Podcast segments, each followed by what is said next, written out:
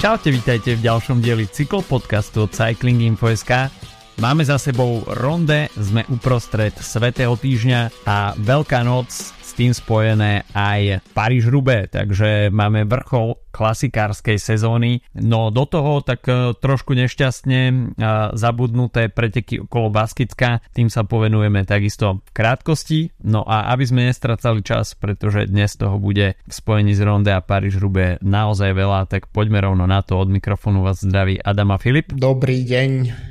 No, Ronde van Flanderen videli sme fenomenálneho Tadea Pogačara, či už si to nazveme Masterpiece, Meisterstück, Capolavoro, nazvieme si to hociako, ale Tadej Pogačar pridal do svojho palmares ďalší významný monument. Automaticky sa spustili diskusie o tom, či sme našli nového Eddieho Merksa. Mate van der Poel eh, naznačil, že ak je momentálne niekto, kto dokáže vyhrať všetkých 5 monumentov, tak je to Tadej Pogačar. Veľmi sa k tomu priblížil, aj keď on takisto hneď krotil taký ten eh, prílišný optimizmus a glorifikáciu, pretože áno, má na konte Liež Basin Liež, Lombardiu, Ronde, ale do toho chýbajúceho, do tej chýbajúcej mozaiky. Dá sa povedať, že ešte stále ostávajú dva veľmi ťažko vyhrateľné monumenty. Milano Sanremo, čo je vždy vec aj šťastia, aj náhody a rovnako Paríž Rube, čo je, čo v podstate vôbec nejakým spôsobom nesedí na jazdca, akým uh, Tadej Pogačar momentálne je. On sám hovorí, že by musel pripadať zo pár kil navyše minimálne. Možno aj dvojciferné množstvo. Nie? Už aj dvojciferné množstvo možno, takže uh, ostáva v podstate veľká časť roboty pred Tadejom Pogačarom, až by sa teda chcel pustiť do tejto monumentálnej misie. Každopádne, okrem toho, čo Tadej Pogačar predviedol na ronde, tak bolo veľmi sympatické aj čo sa dialo po samotných pretekoch Opäť sme mali možnosť vidieť tú ľudskú tvár Tadea Pogačara, hneď si tam prevzal hranolky v podstate ešte predtým, než sa dostal k mikrofónu. A takisto to, čo povedal uh,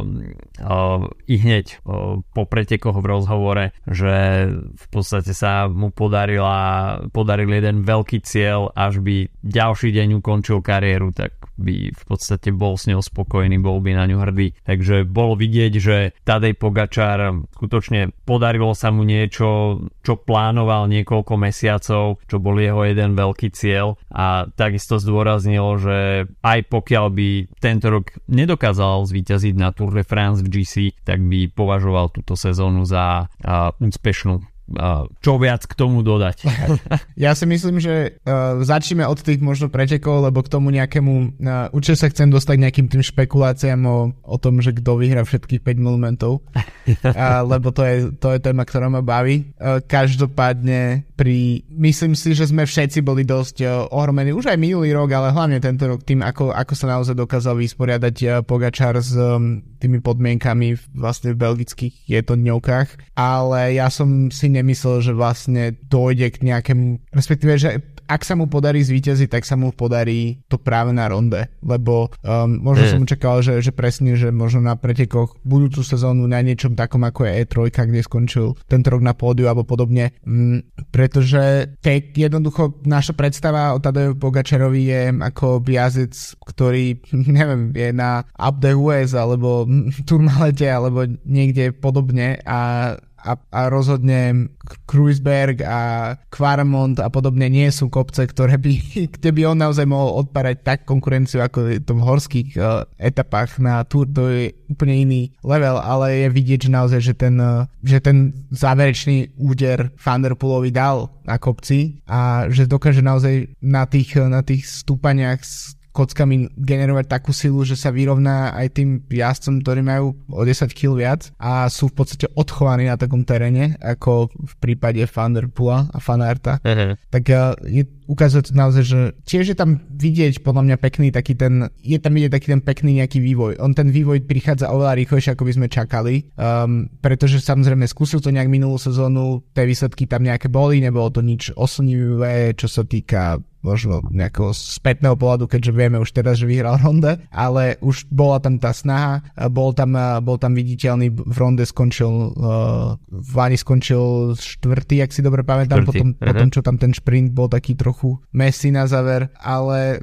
teraz naozaj, že vidieť, že, že ide postupuje hore. Takisto aj to Sanremo tento rok kde skončil štvrtý, tak zvládol lepšie ako rok predtým. Um, ale príde mi, že u neho je to vždy o analýze toho, že kde vlastne môže, kde sú tie jeho silné stránky, kde sa môže prejaviť. A na Sanreme to práve po mne v budúcnosti bude musieť byť nejaký možnosť o skúšaní nejakého ataku, dokonca možno na Čiprese, neviem, to by bolo akože zbožné želanie práve po mne, ale nie, treba skúšať nejaké iné veci. A popravde myslel som, že um, tam, že, že ak dojde vlastne k víťazstvu a myslím si, že to nie je akože žiadna, som na nič extra neprišiel, nie je to žiadna raketová veda, ale presne e, Pogačar potreboval Fanderpula a Fanarta a spol dostať do takej situácie, ako, ako ich dostal. A to je to, že jednoducho sa mu tu otvorila tá možnosť na tých solových pár kilometrov v závere, pretože keby došlo zase k záverečnému šprintu, tak by to presne dopadlo, ako to dopadlo v Lani na ronde, alebo ako to dopadlo na E3 a podobne. Čiže e,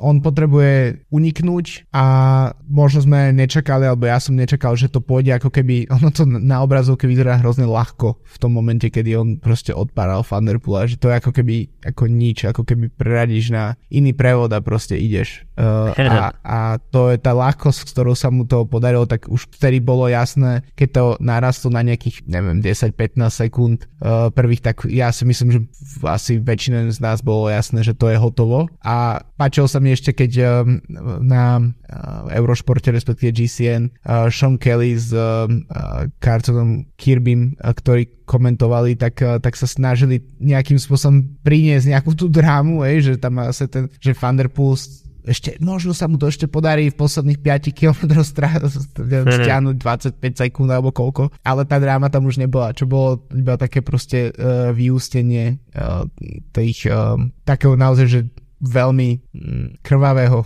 útoku, ktorý Pogačar dal celej konkurencii. A je to absolútne zaslúžené a je to ne, naozaj akože neuveriteľná vec, uh, keď, si viem, keď si vezmeme, že um, je to dvojnásobný víťaz Tour, má len 24 rokov a uh, je, to, je to štvrtý monument uh, a dokáže sa postaviť vlastne k najvyšším, hej, Merksovi, ktorý je jeden z troch ľudí, a druhý človek je uh, Lewison Bobet, ktorí vyhrali aj Tour, aj Ronde a teraz je tam aj Pogačar. A tá, te, tá doba, napríklad keď, keď si vezmeme, že sa to nepodarilo, neviem, ľuďom ako je Fausto Copy alebo podobne, keď naozaj tá doba bola ešte iná, tí cyklisti boli mm. menej špecializovaní a boli univerzálnejší a že sa to nepodarilo Bernardovi Inotovi, že sa to nepodarilo mm. Anketilovi, komukoľvek z tejto generácie, um, alebo aj uh, Finolovi napríklad, tak, tak to len ukazuje to, že kde naozaj je, v tej svojej univerzálnosti Pogačar je. A um, myslím si, že to je veľké, veľké osvieženie pre, um, pre, cel, pre, akože pre sledovanie pretekov a tiež to, čo opakujem dosť často a to je to, že um, nám nebude tak skoro prekážať Pogačar ako, ako ten neustály víťaz, pretože ak to bude, že neustály víťaz, ale vždy v iných pretekoch a v iných iným spôsobom a iným uh, zameraním na miesta, kde by sme dva roky dozadu ani si netypli, že ich vôbec bude štartovať, neviem, že bude vyhrávať, tak vtedy bude Pogačar získavať stále na popularite ďalej a ďalej, pretože um, jednoducho nás to nebude hnevať, že, že to nie je proste frúmové víťazstvo, ktoré už akože akokoľvek sme pristupovali pozitívne aj k Frumovi, tak stále to bola proste trochu nuda a pri Pogačarovi to nikdy nie je nuda a to je vlastne to najpozitívnejšie na tom. Určite áno. A skutočne pripojenie sa k takým menom ako Ulus Bobed a Eddie Merckx tak uh, hovorí niečo a tá univerzalita Tadeja Pogačara sa tu skutočne potvrdila. Dá sa povedať, že okrem vyslovene nejakých šprinterských koncoviek a potom uh, uh, páve sektorov ako, ako Paríž Rube, tak uh, Tadej Pogačar momentálne je schopný uh, dominovať na akomkoľvek type pretekov aj vrátane individuálnych časoviek a skutočne ukázal, že sa nebojí žiadnej výzvy, uh. lebo toto si myslím, že uh, bola aj taká nejaká, uh, bol predmet diskusí minulý rok, keď uh, Pogačar ohlásil, že OK, najbližšie roky sa chce sústrediť uh, aj na kockové klasiky a skúsiť uh, vyhrať ronde, tak uh, bolo to brané tak, že či je to vôbec správny krok, púšťať sa do niečoho takého, najmä s prihľadnutím na tú veľmi silnú konkurenciu v podobe, dajme po tomu Pitcocka, Vanderpoola či uh, Volta Fanarta, tak uh, sa to na prvý pohľad zdalo, že či to nie je nejakým spôsobom zbytočné plitvanie energie pred uh, tým hlavným highlightom sezóny, či to nejakým spôsobom nenaruší jeho prípravný program, ale už v podstate v tej prvej klasike pretekárskej sezóne minulý rok sme mali možnosť vidieť, že Pogačar to skutočne berie vážne a je konkurencieschopný aj na takomto teréne, v takomto type pretekov. A tento rok e, to v podstate iba vygradovalo a dá sa povedať, že sme videli absolútnu čerešničku na, na torte, čo sa uh, týka výkonov Tadea Pogačara, pretože dropnúť uh, Vanderpoola na Kvaremonte takýmto spôsobom, tak uh, to skutočne klobúk dole a vyzeralo to veľmi jednoducho, hej? ako si povedal, že v podstate prehodil na uh, iný pastorok a už to nejakým spôsobom išlo, ale vôbec to nebolo uh, také jednoduché. Videli sme uh, rekordné ronde, čo sa priemernej rýchlosti týka vyše 44 km za hodinu na, na 240 km. Samozrejme k tomu prispeli aj e, tie prvé hodiny pretekov, kde sa uh, vytváral únik veľmi ťažko a po 100 km sa až podarilo vytvoriť skupinu, ktorá bola pustená dopredu. Na druhej strane potom sme mali možnosť vidieť uh, až také prílišné kalkulovanie a možno až hranie sa s ohňom, e, kde tá skupinka vpredu už mala až trojminútový náskok a to už sme boli pod e, nejakými 80 kilometrami do cieľa, takže kto si to zapol v tej chvíli, tak možno mal v hlave myšlienku, že ten čelný únik, ktorý tam mal pomerne silné mená, či už Kunga, Pedersena, Asgrena, Van Hojdonka, Nelsona Powellsa, uh, Matea Jorgensena, tak uh, nebolo to úplne uh, na zahodenie táto veľká šanca, ktorá sa uh, naskytla úniku. Ono, asi väčšina z nich si povedala, že iný spôsob ako poraziť to trio Fanerbu, Fanard a Pogačar nie je ako skúsiť to nejak je, takto. Hej, určite, je... určite áno. No a takisto trošku v neprospech aj hlavných favoritov a hralo to, že vzadu to bolo veľmi nervózne. Videli sme viacero pádov, ktoré neboli o, plne OK, hlavne teda o, chudák e, Filip Maciejuk z Bahrajnu Victorious, o ktorom doteraz asi nikto nepočul poriadne a rovno sa zapísal do pamäte a, takýmto veľmi hlúpým pádom, keď e, v podstate schodníka prešiel rovno do kalúže a potom e, to tam ako na bowlingu zbúral za sebou, a, čo samozrejme vyústilo v jeho diskvalifikáciu, ale bohužiaľ odniesol si to napríklad aj Walt Fanart, ktorý potom možno aj pod vplyvom tohto mal zranenie kolena a nepridalo mu to úplne, úplne na pohode v tom ďalšom priebehu pretekov, ale ocitli sa tam na zemi aj Jasper Stuyven, Tim Balance, Julian Filip, takisto Peter Sagan, ktorý potom neskôr aj odstúpil z pretekov, takže svoje posledné profesionálne ronde nedokončil.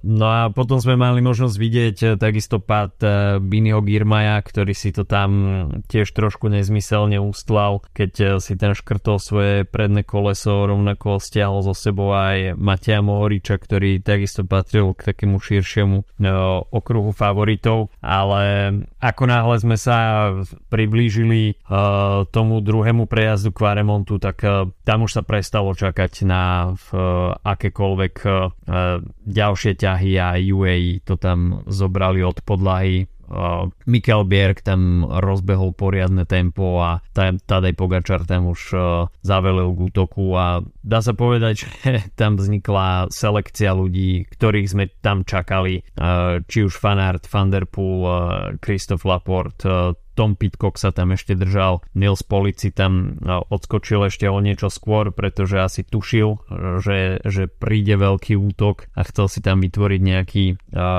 časový vánkušik, avšak ten mu nebol nič platný, pretože Pogačar si tam vytvoril mierny náskok, ale ešte to bolo dosť ďaleko do cieľa a asi aj samotný Pogačar pochopil, respektíve počul vo vysielačke, že bude asi aj takticky lepšie, keď sa stiahne naspäť do tejto skupiny a pošetrí ešte trošku síl, pretože tie hlavné výzvy pretekov na jasu ešte len čakali.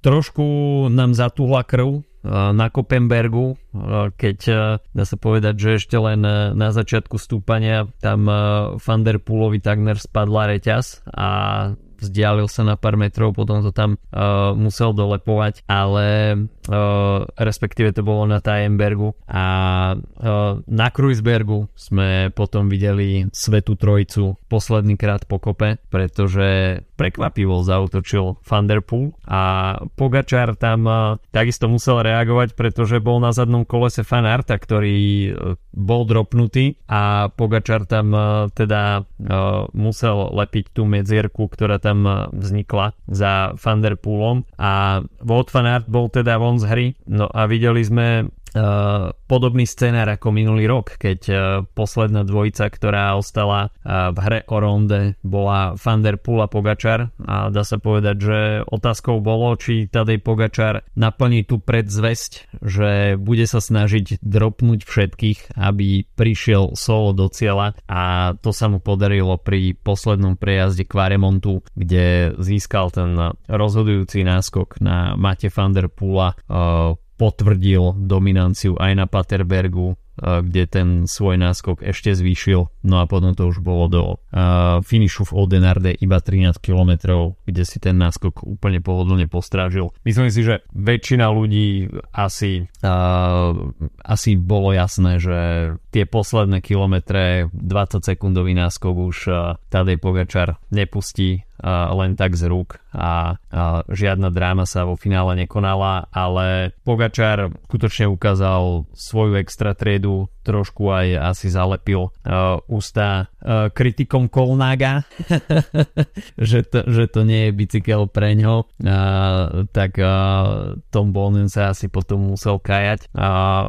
Tým svojim vyjadreniam, ale skutočne boli to preteky, ktoré stoja za to pozrieť si ich aj druhýkrát, tie posledné desiatky kilometrov. Nebola to žiadna oficialita, ale tvrdý boj a vidieť Pogačara poraziť také mená ako, ako Van Der Poel, tak uh, toto je skutočne výkon jazdca, ktorý si zaslúži pomenovanie najlepší cyklista súčasnosti. Áno, tak uh, ten presne, keď si spomínal ten uh, finish, tá časovka docela, tak to si myslím, že bolo jasné. Stačí si spomenúť na posledných pár, posledných neviem, desiatich ročníkov, koľko takých solo únikov sme videli. Bol to určite Gilbert, ktorý ale išiel teda o dosť dlhšie, Terpstra, uh, Betiol a takisto Peter Sagan v 2016 mm. tiež vlastne. Takže to je ten, um, ten, ten model ako keby je funkčný a keď presne máme takého schopného časovkára, keď už dojdeš do tej, do tej vlastne poslednej kľúčovej fázy pretekov uh, tým posledným um, Paterbergom, tak, um, tak už v podstate je to, už je to len o tej časovke a tam vieme, že to, že to Pogačer zvláda veľmi dobre. Zaujímavé, ešte keď si spomenul toho Mačejúka, tak um, z Bahrajnu, tak um, ten pád naozaj opäť jedna z takých tých situácií, kedy z našej cyklistickej bubliny niečo preskočí aj do mainstreamových médií, povedzme, aj na Slovensku, a ešte aj môj otec, keď som sa, ktorý vlastne nesleduje v podstate cyklistiku vôbec, maximálne tak cez výsledky Sagana, tak ešte mi hovorí, o, Poliak tam zhodil Sagana aj, aj proste, a to ešte, to, to bolo, neviem, hodinu po pretekoch alebo koľko, a tak, tak uh, vlastne uh, je to presne taký ten pád, že uh, si povie, že uf, že to, to linčovanie, ktoré môže dojsť na tú osobu, tak uh, je vlastne nezodpoveda tomu, čo sa stalo. Akože ten pad bol uh, hrozný, uh, možno ešte aj z hľadiska toho, že jemu sa v podstate nič nestalo a, mm. um, a vlastne, neviem, Valens napríklad skončil so zranením a ďalší ľudia, ktorí majú nejakým spôsobom sezónu um, nejakým spôsobom uškodené v zvyšku sezóny, tak akože je to samozrejme zlé, ale je to len vyústenie toho, že um, pravidlá sú oficiálne také, že sa nesmie jazdiť mimo cesty a a všetci to robia a nejakom v jednom momente to proste jednému, jeden si vyťahol toho černého Petra a to bol v tomto prípade Filip Mačejuk, ktorý jak spravil tam ten bowling a je to, je to hrozné, čo sa stalo v podstate, alebo neviem, či to je to hrozné, je to proste nepríjemné, ale nemyslím si, že to stojí za to nejakým spôsobom to čisto dávať iba za vinu jemu, pretože to je len ako keby odraz toho, čo, ako to, ako to vlastne funguje. Špeciálne v takých častiach pretekov, ešte, ešte keď vlastne takých tých formatívnych fázach, kedy to ešte nie je uh, posledné prejazdy cez, uh, cez bergy. Um, takže to možno len tomu ja si myslím, že si Mačev nezaslúži nejakým spôsobom byť zlinčovaný za to. A myslím si, že aj väčšina asi cyklistov v pelotone to bude uh, chápať. Um, no a poďme ešte k takým tým počným témam, ktoré sa, ktoré sa objavili. Um, jedno z nich je napríklad uh, tým DSM, ktorý blokoval cestu uh, v jednom momente a, a, a je, nebol to prvý raz, ja som ti vlastne posielal, myslím cez E3 som ti posielal screenshot uh, z GCN uh, z prenosu, kedy, kedy sa postavil DSN na čelo pelotónu a išli a ťahali 8, 8 km na hodiny do, do nejakého jedného z bergov a presne takúto taktiku zvolili aj v, vo Flámsku, nakoniec im to, neviem, nič im to neprinieslo, ani neviem, čo im to vlastne malo priniesť, jedna, tiež jedna zo zaujímavých momentov. Um, ďalej, ďalšia taká bočná téma je Movistar, ktorý zrazu, um, okrem toho, že mal um, výsledok v Dvars s baským jazdcom, ktorého meno si nepamätám, uh, s baskickým, tak uh, tu je to Mateo Jorgensen, ktorý sa veľmi viditeľne dostáva do mm. vlastne elitných miest na, na jednodňových klasikách, pritom doteraz sme ho,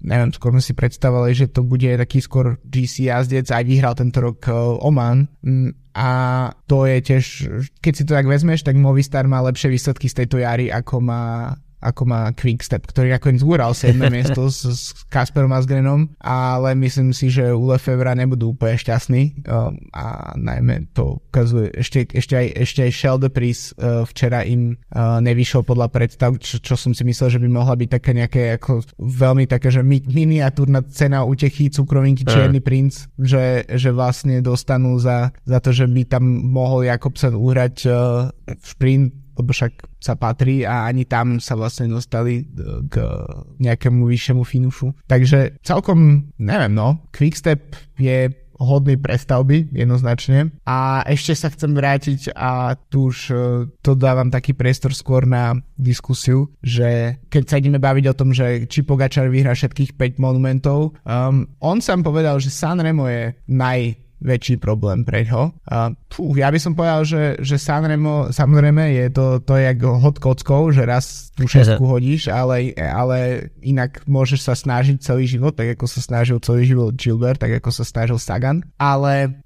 ale Rube je naozaj, že e, úplne iné, úplne iné preteky a fyziologicky je jednoducho mm. Pogačar je príliš ľahký jazdec, nie, Rubé sú absolútne rovné preteky, lebo Sanremo, áno, sme, bavili sme sa o tom ako o šprinterskom monumente, ale sú tam jednoducho kopce, ktoré nejakým spôsobom môžu robiť selekcie, aj robia selekcie. Na Rubé také nič nie je. Na Rubé robí selekcie mechanické problémy a, a, a, a také kocky, že potom by celý rok nikto nechce jazdiť, iba, iba v ten jeden víkend.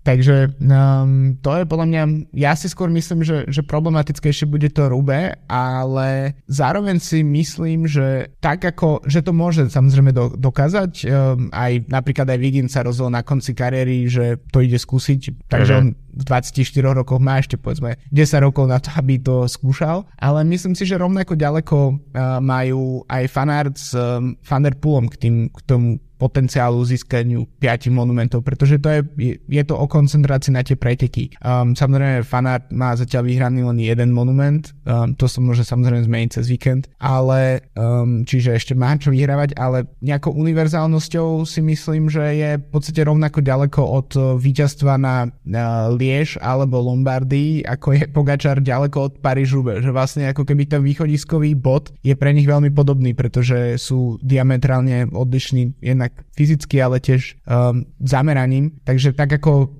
bude musieť Pogačar meniť veci a skúšať rôzne taktiky a podobne, aby sa mu podarilo uspieť na paríž rube aj na Sanreme, tak si myslím, že veľmi podobným spôsobom to môže aj Van a Fanart skúšať smerom k Lombardii a k um, Liež. Dokonca sme, ak si pamätám pred pár rokmi, Van myslím bol v top 10 na Lombardii, um, čo samozrejme je stále ešte dosť ďaleko od víťazstva, ale už to minimálne je niekde v, v tom balíku. No, myslím si, že najväčší švajšerský nožík v hre, čo sa monumentov týka, je Volt van Art. A paradoxne má len jeden.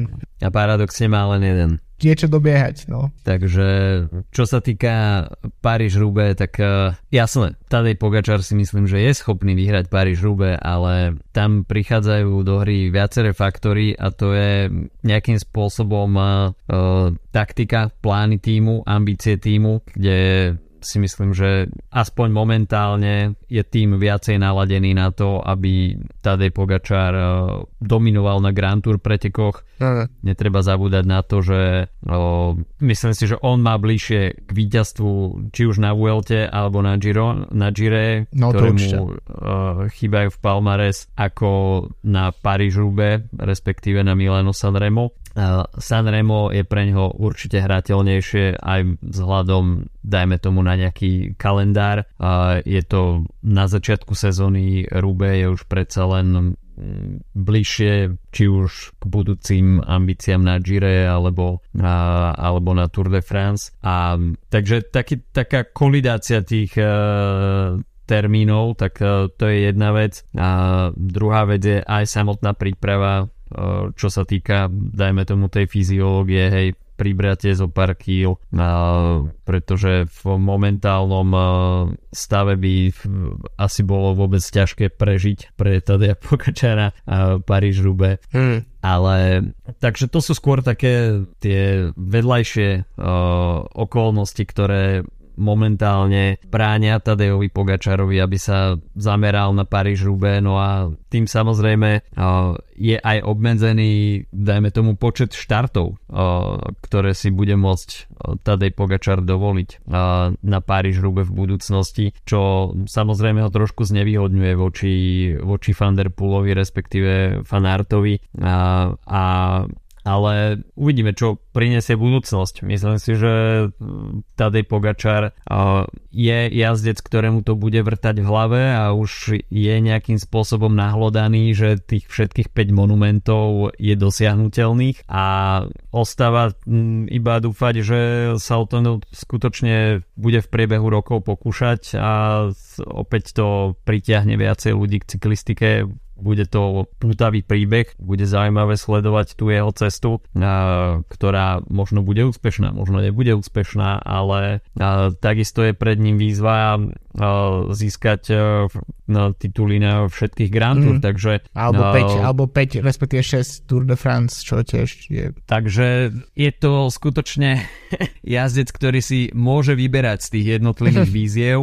Otázne je, či je dosiahnutelné všetko. Hej, on, pretože pokiaľ sa vrhne na všetky tie piesočky, tak uh, je možné, že vyhorí a čo samozrejme môže tu jeho cyklistickú kariéru skrátiť, mohla by tam prísť nejaká nechuť. Uh, Takže aj on bude musieť nejakým spôsobom experimentovať, tým ho bude motivovať, ale na druhej strane ho musí trošku aj brzdiť, pretože nechce, aby pálil zbytočne veľa zápaliek a, a jednu za druhou, tak a, bude to veľká výzva pre Tadeja Pogačara o, naplniť aj svoje individuálne očakávania, aj očakávania tímov, očakávania fanúšikov, ale nejakým spôsobom mať uh, nohu na tom brzdovom pedáli a uh, vedieť, že kedy pribrzdiť a, a na druhej strane, že kedy a do ktorých situácií, do ktorých pretekov v danej sezóne ísť naplno. Tak um, toto si myslím, že uh,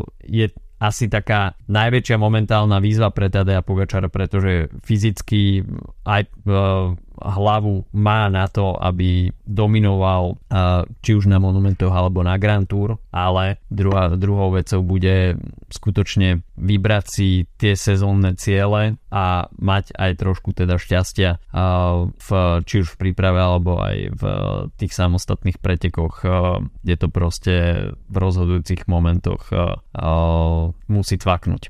Určite, to je podľa mňa, ak, ak hovoríš o nejakom vyhorení, možno je to práve spôsob prevencie, že vlastne sústrediť sa na a možno iné preteky, možno si nebrať až tak tú váhu toho, že OK, tak musím vyhrať 6 krát Tour de France, možno stačí tých dvakrát a potom povyhráme ešte všetko ostatné, čo je k dispozícii, mm. tak uh, je, je to možno trochu forma. Keď si vezme, že um, už len, myslím si, že túto sezónu máme taký priestor hodnotiť možno Saganovú kariéru, tak uh, z nejakého hľadiska, že um, kam to doviedol, alebo či naplnil kompletne svoj potenciál a podobne. A možno jedna z tých vecí, že naozaj jeho sezóna každý rok vyzerala v podstate úplne rovnako, tak je mm. jedna z tých, je možno jedna z tých tých problémov, ktorý je na ňom podľa mňa teraz aj badať, hej, že jasné, že teraz Ronde tam bol ten pád a všetko a preto nedokončil, ale je tam ako keby minimálne z pohľadu fanušika, tak keď si to minulý, minulý týždeň som porovnával s napríklad so Sepom Fanmarkem, ktorý tam z nejakého proste dokáže vyskočiť raz za čas nejakých pretekov, aj keď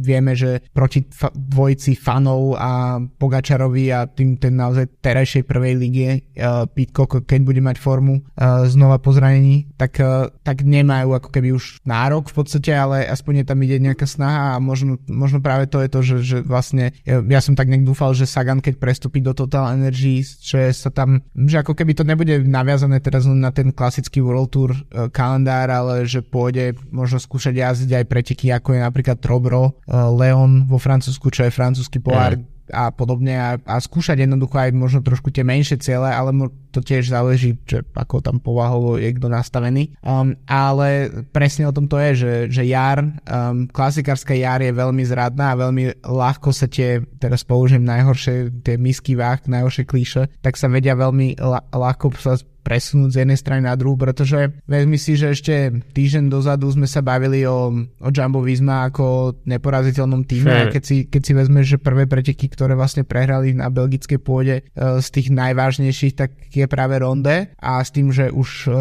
tento rok Van vyhral um, Sanremo, Pogačar teraz vyhral Ronde, do toho Ineos s Pitcockom vyhrali Strade, um, tak v podstate z tých najväčších trofejí tam zostáva možnosť, v, čo sa týka kockových klasik, tak už len na Rube. A keď, uh, keď uh, nevyhrá tým ani Rube, ani, ani Sanremo, ani um, ronde napríklad, tak už potom relatívne ťažko sa to bude zdôvodňovať s tým, že OK, tak hej, síce toto sme nevyhrali a vyhrali sme všetky tie menej dôležité preteky. Vyhrali sme G a vyhrali sme E3. Ono je to samozrejme obrovský výsledok, ale už to nie je zrazu tak, že je to ten neporaziteľný tým, keď vlastne iba tie ako keby um, zahrievacie preteky povyhrávaš a potom keď láme chleba, tak uh, k tomu nedojde. A vlastne videli sme to možno aj v minulých rokoch, keď už, že, že tak kríza Quickstepu podľa mňa sa naplno prejavila tento rok, ale už sme to videli minulý rok, že tie ich kockové klasiky neboli také jednoznačné ako kedysi a zachraňoval to napríklad Remko um, na Liež alebo podobne, že vlastne už tej ardenskej časti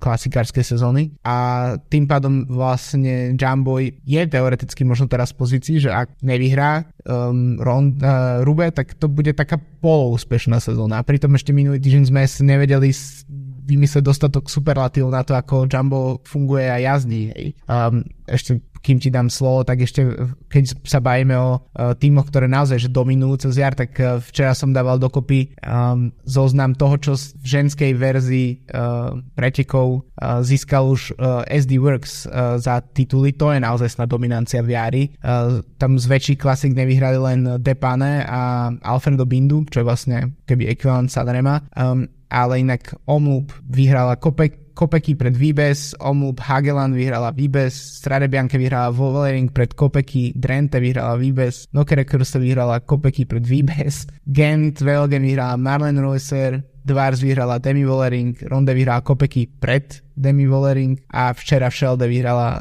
Lorena Vibes opäť. Čiže to je naozaj, že to je, že dominancia. Nielen, že vyhrávaš všetko, ale ešte aj jedna, dva um, a s, s rôznymi štyr, vlastne so štyrmi pretekárkami. Um, takže tam už je, um, tiež to je na nich, že či, či um, vyhrajú Rube a či naozaj to ovládnu takým spôsobom, ale už tam je to ronde, hej, už to vlastne nejakým spôsobom, keď už nevidie Rube, tak si myslím, že s tým budú stotožnené. A, Určite áno. A Jumbo to bude mať ťažšie v tomto prípade, ten tlak je možno trochu väčší. Určite áno. Uh, náladu Jamba keď si trošku preskočíme teda z ronde, respektíve z klasík, tak uh, predky okolo Baskicka, ktoré sú bohužiaľ uh, vklesené medzi Ronde a, a Rube, tak uh, chápeš, po takomto fenomenálnom výkone Pogačara uh, spomíname na to dodnes. Uh, včera sme sa ešte namosali trošku klasikársky dopamín na uh, Shell de Pris, no a uh, od včerajška už premyšľa iba nad Paríž Rube, takže uh, Baskicko trošku v, za, v zabudnutí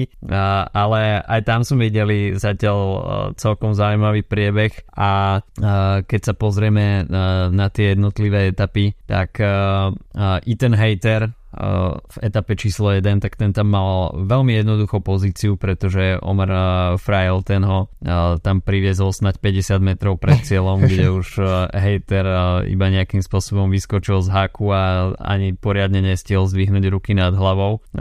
V etape číslo 2 uh, Ide Schelling, ktorý tam využil ten veľmi zmetočný záver, uh, ktorý potom aj kritizovali samotní jazdci, že nevidia dôvod, prečo by organizátori pretekov mali po takomto rýchlom zjazde ešte poslať jazdcov do nejakých záknut v meste, kde sme videli v podstate aj nejakých 150 metrov pred cieľom ešte takú miernu šikanu a spôsobilo to akurát veľkú nervozitu, zo pár pádov, zo pár zlomenín. Ide Schelling uh, sa okrem teda etapového víťazstva obliekol aj do dresu lídra pretekov, avšak ten už vyzliekal v etape číslo 3, respektíve po jej závere vo Vilabone, kde sme mali možnosť vidieť veľmi strmý záver, niečo, čo je úplne typické pre preteky okolo Baskicka, strmé rampy. A, a Jonas Vingego, teda s etapovým víťazstvom po tom, čo nastúpil v tých záverečných stovkách metrov, ktoré boli extrémne strmé. Videli sme tam aj Serchia Gitu, ktorý tam mal veľkú smolu a musel tam, dá sa povedať, zosadnúť z bicykla, pretože tam sa chtiac, nechtiac musel vyhýbať uh, mechanikovi Shimana, ktorý tam mal uh, opreté bicykle o pravú bariéru, ktoré vytrčali do cesty a spravil sa tam taký lievik, najmä teda v tej nízkej rýchlosti v strmom sklone Sergio Igita tam takmer spadol z bicykla a zhodil tam aj Richarda Carapaza, ktorý tam takisto musel zastaviť a sa to tam zašpuntovalo a nemali nárok eh, nejakým spôsobom zabojovať eh, v tom finále. Vingego a Enrigmas Mikel Landa tí boli vpredu, ale nikto nemal na dánskeho víťaza poslednej Tour de France a Vingego sa radoval z etapového víťazstva, čo ho samozrejme aj vyšvihlo do vedenia v GC 5 sekúnd pred Mikelom Landom. Ja si majú v Baskicku ešte 3 etapy ale o, takisto sme mali možnosť vidieť uh, Shell de Pris a prišlo k šprinterskému záveru a Jasper Philipsen perfektne zúžitkoval prácu svojho týmu. Videli sme, že na Shell de Pris štartoval aj Mate van der Poel, ktorý tam odviedol perfektnú robotu na mete nejakých 2 km sa pre ňoho skončila práca, ale ako náhle Van Der Poel nastúpil na čelo pelotónu, tak bolo vidieť, že jednotlivé týmy majú čo robiť, aby tam udržali svojich jazdcov v čo najvýhodnejších pozíciách. Philipsen pomerne riskantný šprint na ľavej bariére a popri Samuel Wellsfordovi z týmu DSM, ktorý tam takisto odvádzal dobrú prácu pre svojho lídra. Avšak ako náhle Philipsen šliapol naplno do pedálov, tak bola z toho hneď dĺžka jedného bicykla na cieľovej páske, takže Philipsen momentálne ako keby z inej šprinterskej planety, ale sympatické vidieť Marka Cavendisha, ktorý sa zmestil na pódium, avšak Markovi Cavendishovi myslím si, že chýba taká tá tímová podpora, na ktorú bol on zvyknutý počas svojej kariéry a je vidieť, že pokiaľ si v závere musí poradiť sám, tak je to pre ňo pomerne ťažká úloha a pokiaľ sa bude chcieť tento rok eh, radovať z víťazstva na nejakej prestížnej etape, tak Astana bude musieť obetovať minimálne jedného človeka na to, aby tam na tú metu 300-200 metrov e, dotiahol Marka Cavendisha a spravil sa mu tam solidný lead out. Mňa tam zaujalo iné meno, v 12. miesto Matiáš Kopecký z Novo Nordisk. Mm. Gratulujeme, to je, e, Matiášom sme mali rozhovor uh, začiatkom roka, uh, takže to je, to je naozaj uh, veľký výkon. Um, je tá, tá šprinterská konkurencia na Shell Debris bola naozaj tento rok uh, mi prišla ešte viac snať ako prepchata um, ako po iné roky, možno aj práve tým, že nemáme jednoznačného najrýchlejšieho muža v pelotóne momentálne, aj keď asi Philipsen k tomu má momentálne najbližšie. A, ale je to tak, no, Sheldepris uh, v Lani to bol jeden z najlepších pretekov sezóny, keď boli v apokalyptickom počasí, tento rok tam bolo celkom pekne, ale napriek tomu radšej si pozriem um, trošku zývacie preteky, ako bol Sheldepris, um, ako sa venujem baskickú, lebo jednoducho klasiky, takže mm, pozeral som si aj mužskú a ženskú verziu, aj keď som sa nejak extrémne nebavil. A, a keď som potom uh, dnes ešte pred nahrávaním dopozeral záver aspoň včerajšej etapy z uh, Baskická, ktorú vyhral Vingego, tak, uh, tak uh, vás som sver, že asi som si zvolil zlý, zlý prenos. no, uh, skôr než sa dostaneme uh, ešte k Parížu B, tak uh, krátka coffee break s partnerom nášho podcastu e, slovenskej prežiarne Kofeín e, SK. No a Kofeín má momentálne v ponuke e, viacero noviniek a medzi nimi nájdete aj China Yulan a nebojte sa, nie je to káva, ktorú si objednáte z AliExpressu a, a príde vám niečo neurčitého charakteru a počas 40 dní sa modlíte, aby... To znie ako to, keby ste už skúšal. To, čo ste si objednali. Uh, kávu z AliExpressu ešte nie. Niečo z AliExpressu som si už objednával a nevždy prišlo to, čo som očakával. A na druhej strane zatiaľ vždy, čo som si vždy, čo som mal z kofeínu, tak minimálne predčilo moje očakávania a China Yuan je jednou z tých káv, ktoré vás skutočne prekvapia, pretože ide o kávu s, 300, s 360 hodinovou fermentáciou a táto káva tak má taký alkoholový podtón a ja som v nej cítil červené víno, takže kto je vínový fanúšik, tak s touto kávou si príde na svoje. No a kofeín má momentálne aj veľkonočnú akciu, ktorá sa volá Shibiribi čerstvá káva. A ku každej objednávke nad 35 eur dostanete 50 gramový kávový balíček ako darček, 5 eurový kupón na ďalší nákup, no a aj dopravu zadarmo. Takže pokiaľ ešte nemáte kávu na veľkú noc, tak šup šup sa poponáhľať, až to nestihnete, tak táto akcia kofeínu platí do 11.4 takže je tam ešte nejaký časový priestor na to využiť túto akciu. No a vrelo odporúčam, pokiaľ radi experimentujete aj kávu China Yuan s krásnou pandou na obale, takže čínska káva, čo znie trošku netradične, ale nebojte sa, nie je to uh, uh, žiadna uh, pofiderná dodávka z Číny, ale skutočne uh, kvalitka 360 hodinová fermentácia. Takže skutočne je to káva, ktorá sa oplatí vyskúšať. Od partnera nášho podcastu slovenskej pražiarne Kofeíneska takže toľko coffee break. No a poďme sa pozrieť, čo nás čaká v nedelu, peklo severu, paríž rube Budeme sa opakovať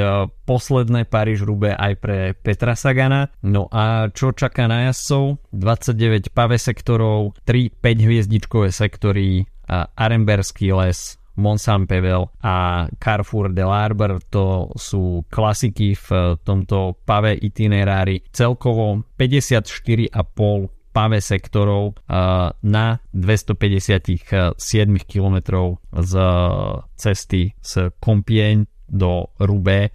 Záver samozrejme na velodrome, tam sa nič nemení. No a mení sa nám trošku osadenstvo. A Tadej Pogačar to tento rok na Paríž Rubé neskúsi, ale okruh tých favoritov je, dá sa povedať, rovnaký ako minulý rok.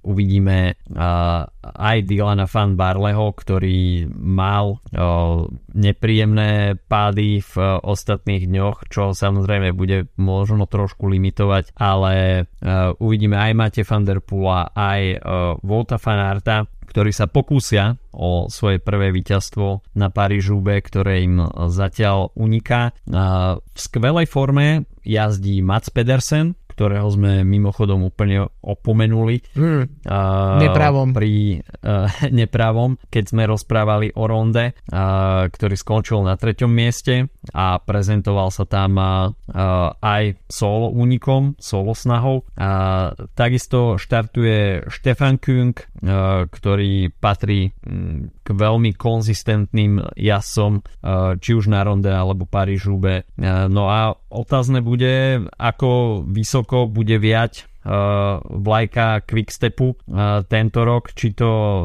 pôjde vyššie, alebo to bude iba na polžrde, ak, ako sme mali možnosť vidieť zatiaľ tento rok. Ale Kasper Asgren sa prezentoval veľmi dobrým výkonom na ronde, keď sa ocitol v tom úniku dňa a bol z toho nakoniec uh, 7. miesto. Takže um, Rube s favoritmi na štarte jednoznačne všetká pozornosť bude asi na dvojci uh, Fanart Van Der Poel, ale kľudne sa môže radovať niekto tretí a myslím si, že Mats Pedersen bude veľmi solidným konkurentom. Ja som si pripravil tri typy, uh, k tomu sa ešte dostaneme a Mats Pedersen je jeden z nich, lebo to je taký Mats Pedersen je dobrý typ, keď, keď chcete že si vybrať niekoho, kto nie je Van Der Poel alebo Fanart a, a zároveň je to, je to jazdec, ktorý má za sebou má víťazstva v podstate v najväčších pretekoch no, na majstrovstvách sveta. Takže um, myslím si, že tam je, určite bude patriť k tomu najúžšiemu okruhu favoritov mimo týchto dvoch. Inak um, vo včerajšom um, cycling podcaste boli šumy o tom, že by Pogačar mohol teoreticky štartovať v, okay. na týchto pretekoch. Hoci myslím si, že to, ak tam bude štartovať, tak to bude naozaj asi trošku skúšobná verzia uh, z jeho pohľadu. Um, nepodarilo sa im, respektíve uh, Cycling podcastu sa podarilo získať dokonca vyjadrenie nejakých ľudí z uh, eh, UAE a nebolo to úplne, že úplne nie. Takže bolo to trochu, mm. trochu možno. A veľmi tak zahmlené celé. Každopádne bolo by to určite... Pustená šťuka do rybníčka, hej? hej akože bolo by to veľmi... Predstav si, že teraz staneš ako pretekár, ideš na štart a tam tam proste už vidíš, ako, ako z prilby vytrča ten trz vlasov a si hovoríš, Ježiš Mária, zase, hej. A ty vieš, že dnešné preteky nevyhráš. Presne, že...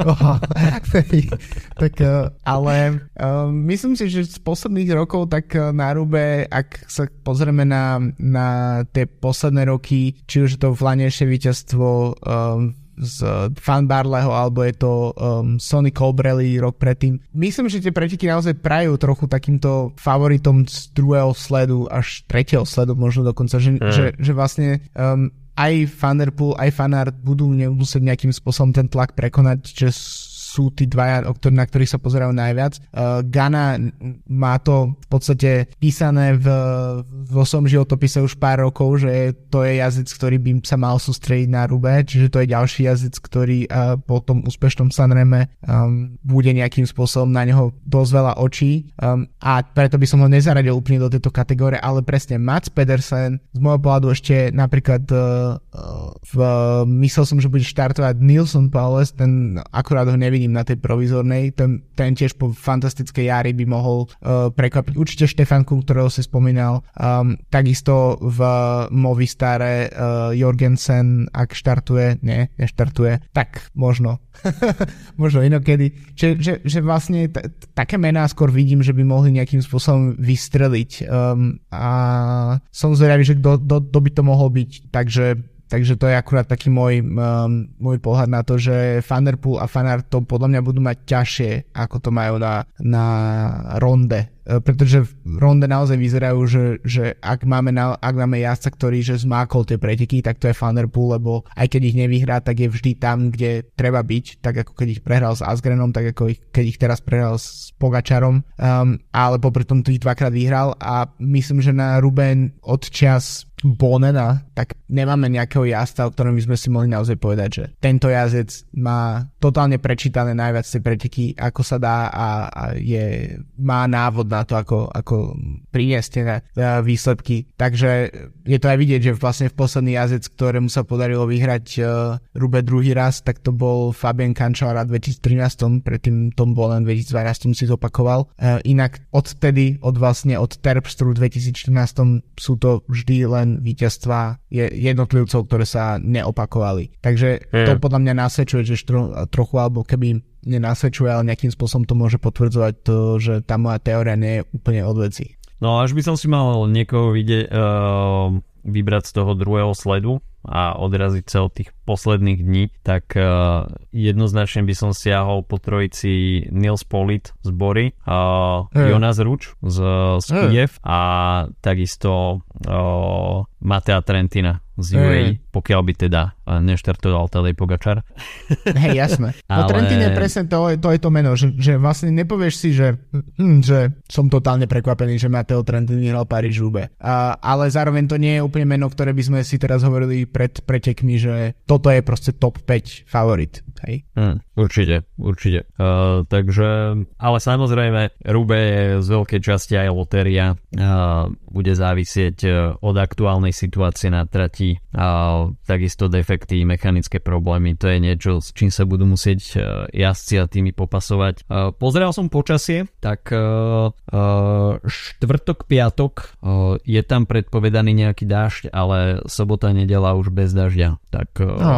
predpokladám, že možno ešte nejaké blatko sa objaví na niektorých sektoroch, ale väčšina vecí už bude asi suchých, tak uh, aspoň z tohto pohľadu to budú mať jazdci o niečo jednoduchšie a neuvidíme zablatené rube. A, tak uh, mohli by sme teda pristúpiť uh, k typom? No tak uh, ja mám tri typy, ako som spomínal. Um, jeden je um, realistický a to si myslím, že to bude Thunderpool. Uh, uh-huh. Druhý je um, srdcový a to je Kristof, ktorý okay. to by bolo, že uh-huh. také, že skôr že z, tej, z, toho, z toho prekvapenia. A taký ten uh, realistický poloracionálny, ale nie úplne ten najväčší okruh favoritov, tak to je Mats Pedersen. OK, dobre. Uh, tak ja budem veľmi podobný, akurát uh, uh, rovnako si myslím, že z dvojice Wout van Aert a Van der Poel by sa radoval v cieli uh, Van.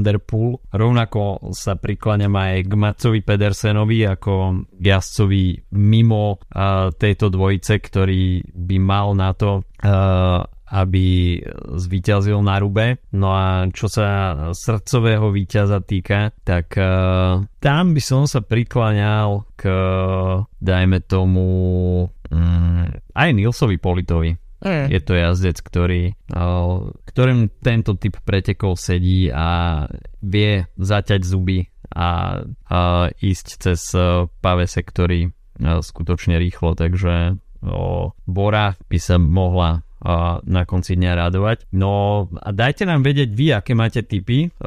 Spustili sme Discord kanál cyklopodcastu. Link nájdete v popisku tohto dielu, takže určite nám tam dajte vedieť, že kto je pre vás favorit Paríž Roubaix. Na Discorde nájdete viacero tých četovacích miestností, takže hoďte nám to do niektorej z nich, je to tam pomenované, takže si to tam nájdete a môžeme nejakým spôsobom tam diskutovať či už o pretekoch alebo o správach, novinkách z pro pelotónu aj na uh, platforme Discordu, takže pokojne sa uh, pridajte na Discord cyklopodcastu, uh, radi vás tam uvidíme. No a to je od nás na tento týždeň všetko. Máme pred sebou Paríž Rube, vrchol klasikárskej jary. Karty sú po ronde rozdané. Hlavní favoriti ostali hladní, či už Van Der Poel, Hlavní alebo, favoriti sú hladní, hladní favoriti. Uh, hla, presne tak, alebo Volt Fanart čo si myslím, že je pred eh, nedelou ideálny scenár a obaja jazdci eh, čakajú na svoje prvé víťazstvo na Paríž Rube. To si myslím, že je asi tá najlepšia pozvanka. Počujeme sa opäť eh, budúci týždeň. Majte sa zatiaľ pekne. Čau, čau. Čauko.